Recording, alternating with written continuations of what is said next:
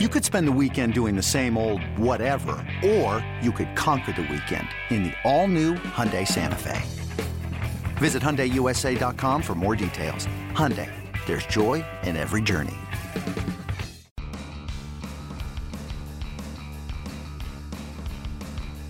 You're listening to MLB.com Extras, brought to you by MLB.tv. It's baseball everywhere. Hey, everybody, thanks for tuning in. I'm Anthony Castrovince, and this is our latest look at the Chicago White Sox. I'm joined by Scott Merkin. And Merk, uh, obviously the baseball community has been struck with uh, yet another devastating blow here this week with the death of Yordano Ventura, uh, coming on the heels of the loss of Jose Fernandez. And, of course, being in the American League Central, you've seen quite a bit of Ventura. Just want to get your thoughts on that tragedy yeah, j- just an electric talent and really kind of an electric competitor. You know, the interesting about Ventura is that I, you would see him go five or six innings where he'd give up like one hit and strike out ten, and then maybe give up four or five runs in the seventh. And, and that's, I think, just the the development of a young pitcher. But man, he was he was a great pitcher, and you know, there was a big issue, of course, a couple years ago with the White Sox, which led to a bench clearing brawl where he said something to Eaton running to first, and Eaton said something to him. And I think it's just it was just two intense competitors kind of letting it out early in the season. I, I will tell you that people I know, you know, both a few players and the media cover love the kid. That just thought he was a great young man and great for the team, and you know, made important contributions on and off the field. And it's just a tragedy, really. I mean, and to have both him and Andy Marte, who I've seen play a little bit as well, both pass away in the same day, coming on the heels of Jose Fernandez, just just a real tragedy. I mean, at any age, but especially at such such young age, it really you know really hits home and is is is painful. It's painful for organization. It's painful for the whole baseball world and just people who knew him in general. Yeah, nothing really lights up the imagination quite like a, a young kid who can throw over a hundred. Uh, always uh, is going to just electrify the mind. So just a a sad loss, sad loss for the Royals, and our hearts go out to them. Uh, yeah, there. The I was. I would say there were some games. There were some games I saw him pitch against the Sox where you thought, you know, if he's not there right now, this young man has a chance to be one of the best pitchers in baseball once he, you know, kind of gets it more at the big league level because yeah. his stuff was amazing. Yeah, absolutely. And we saw, you know, in the World Series in 2014, he was outstanding. Right. So good news on the White Sox front. Uh, Tim Raines got into the Hall last week as we thought he might. Uh, we didn't really talk about uh, Tim Raines last week because we recorded before the announcement was made. But uh, now that it's official, uh, and Raines is going in the Hall of Fame alongside Jeff Bagwell and Ivan Rodriguez. Um, you know, his White Sox career, uh, we, we mentally associate him with the Expos, of course, and I would stand to guess that uh, that will be the cap he'll be adorning on his on his plaque in uh, Cooperstown. But um, important member of the White Sox when they won the division uh, in 1993, and on that 2005 World Series club, he was a coach on that staff. Yeah, that's where I knew Tim Moore from. Was the uh, I, I didn't cover him as a player, but I knew him more from being the I believe it was uh, first base and base running coach with some work with the outfielders in 05 and then bench coach in 06 and then he was he was uh, gone from the organization after that. But really nice guy, knowledgeable guy. You know, I mean, you know, he he worked with Scott Podsednik and Brian Anderson and Aaron Rowand and all those guys in the 05 team that had such tremendous defense and they had such a you know great base running team overall. Now again, there's a lot of skilled guys on that team but it doesn't help. Doesn't hurt when you have a guy who's got 808 stolen bases. I believe that's his total. You know, instructing you. I, I talked to Kenny Williams about him a little bit, the White Sox executive vice president, who knew him as a player and as a coach, and he just said, just you know, uh, we use that word electric talent with Yordano Ventura, but same with Raines, that he was just dominant. He's as good as any. You know, him and Rickey Henderson kind of set the tone for leadoff hitters, and and Raines could you know turn on the ball too, and, and just like Rickey Henderson could and show a little power too. So it's great. You know, he he was a a difference maker and belonged in the Hall of Fame, and it's good that he got there in his final ballot. And now another guy who's known more for his contributions in Cleveland, but also made some great contributions in Chicago and is now working in the front office for the White Sox. Mr. Jim Thome will be on the ballot next year, so it could be two years in a row with a, a somewhat of a Sox connect, White Sox connection having Hall of Famers. Yeah, that's great. I was just looking this up, Merk, and uh, uh, Ivan Calderon and Barry Jones. That's who the White Sox gave up to acquire. Uh, uh, and Calderon did have an All-Star season the following year, but I, I still think the White Sox fared pretty well in that particular. It was, swap. it was a five. So, uh, five player trade. I can't remember. I think Mario Brito is the player to be named later. Is one of the guys the Sox got. That's exactly right. And I can't and, think of the uh, other guy they got with Tim him. Raines and uh, Jeff Carter was the other Jeff player. Carter. Acquired, There we go. The immortal Jeff Sox. Carter. But I think Raines, Jones, and uh, Calderon were the main guys in that trade. And then right. you know Rain stayed as a free agent for a couple more years with the Sox. I believe he played five overall. But yeah, he made a he made a solid contribution. Was a big part of that '93 and the '94 team.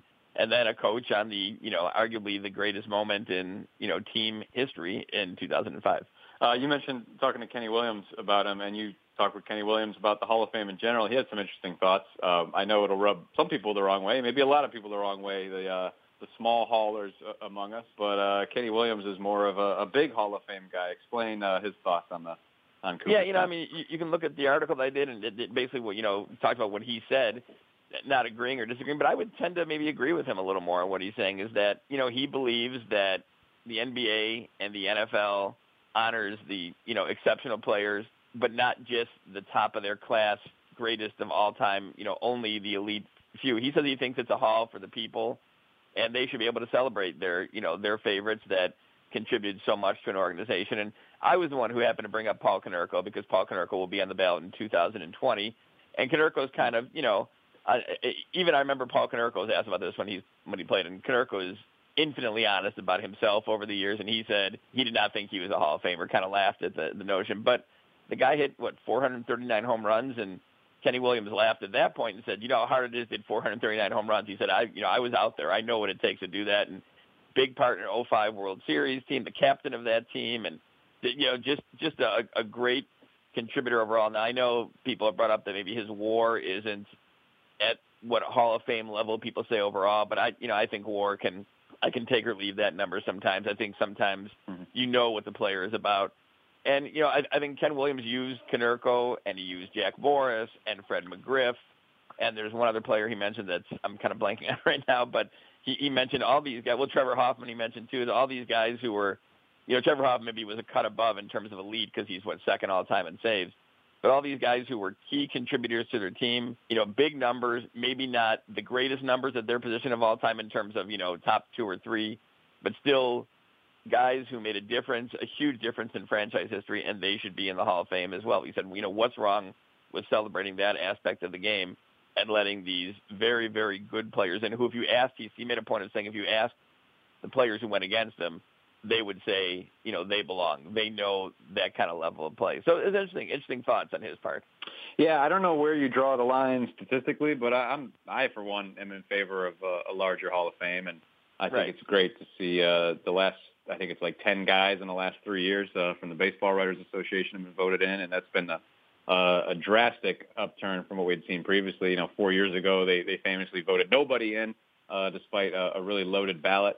Um, and, and they've been really stingy, uh, and, and it, that's been their nature in general. So the, the recent developments have been encouraging, and um, and without getting into the whole the, the, the whole uh, PED drama, but but just generally speaking, I, I do think sometimes uh, the the vote has been taken maybe a little too seriously um, because you're right. Uh, in other sports, it's you know not quite as uh, stringent a, a standard, and I think right. even in the Baseball Hall of Fame's history, it hasn't been quite as stringent a standard as, as we have seen uh, in, in more recent decades. So, well, he, um, he used so that word. You know, he used the word stringent in talking about it. And he also joked that. Yeah. You know, if he were in charge, he'd you have to probably build another wing to the Hall of Fame because you know letting a, a lot more people in. But you know, I, I think I, I covered the Hall of Fame, uh, you know, weekend when Frank Thomas went in a couple of years ago, and really one of the more memorable experiences I've had. And you know, I'll just focus on the the years I've worked for MLB.com. That's 15 years. Just to see the people out there, just really celebrating baseball and just enjoying every minute of it, and all the old Hall of Famers there. And you know, Kenny Williams made a point also that it's you can't compare the late 1800s to even the 1920s to the 1940s, let alone to the quote unquote, as you mentioned, the steroid era or you know what's going on now. So you know, I think it's it's kind of hard to that's why it's kind of hard to judge in uniformity of statistics. Where I think he's trying to make the call for just you know players who maybe not are you know have the top of the line stats, but very very good players who belong in there as well. So, Mark, I can't believe we've gotten this deep into this podcast without mentioning the name Jose Quintana yet. That seems like a new record for us uh, for the off season.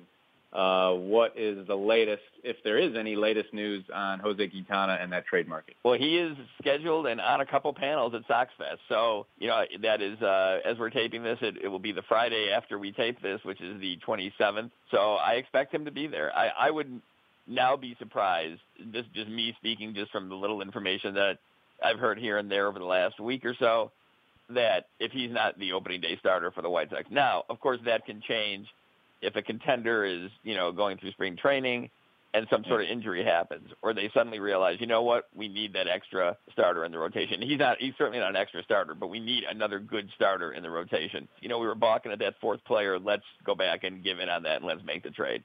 But aside from that, it just sounds like you know things have been discussed and things have not happened. And again, this is a guy who's he's certainly not an old pitcher and you know doesn't have a ton of innings on his arm, a ton of pitches on his arm. He's still got four years with options left. They have control over him through 2020. So you know if if quote unquote the worst thing that happens is you keep an ace and a great kid like Jose Quintana, well, you know, it's not exactly hurting the rebuilding cause in that case. Yeah, I've said that all along. You know, hold out for whatever your price is and hold out until that price is met. Otherwise, it's not a terrible thing to take him into the season and and maybe even end up building around him. Who knows? We'll see. But uh want to thank uh, Scott Merkin for joining us. Thank you all for tuning in. It's been the latest look at the White Sox. MLB.com extras. MLB.tv Premium, the number one live streaming sports service, is celebrating 13 years. Watch every out of market regular season game live or on demand in true HD. Real time highlights, live look ins, pitch tracking widget, and more. MLB.tv Premium includes a free At Bat 15 subscription. Watch live baseball on over 400 mobile and connected devices. Watch at home, in the office, or on the go every night on every device.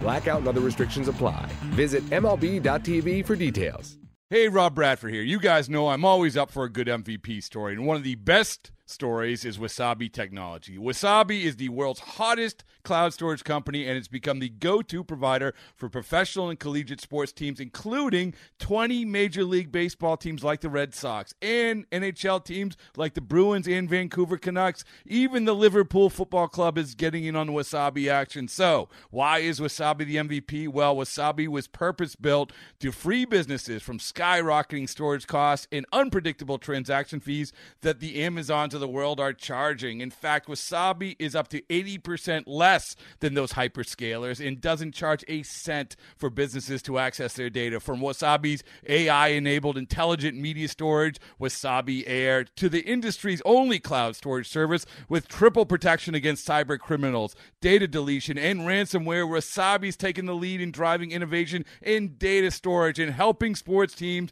to unleash the power of their data. Wasabi, another Boston based championship team.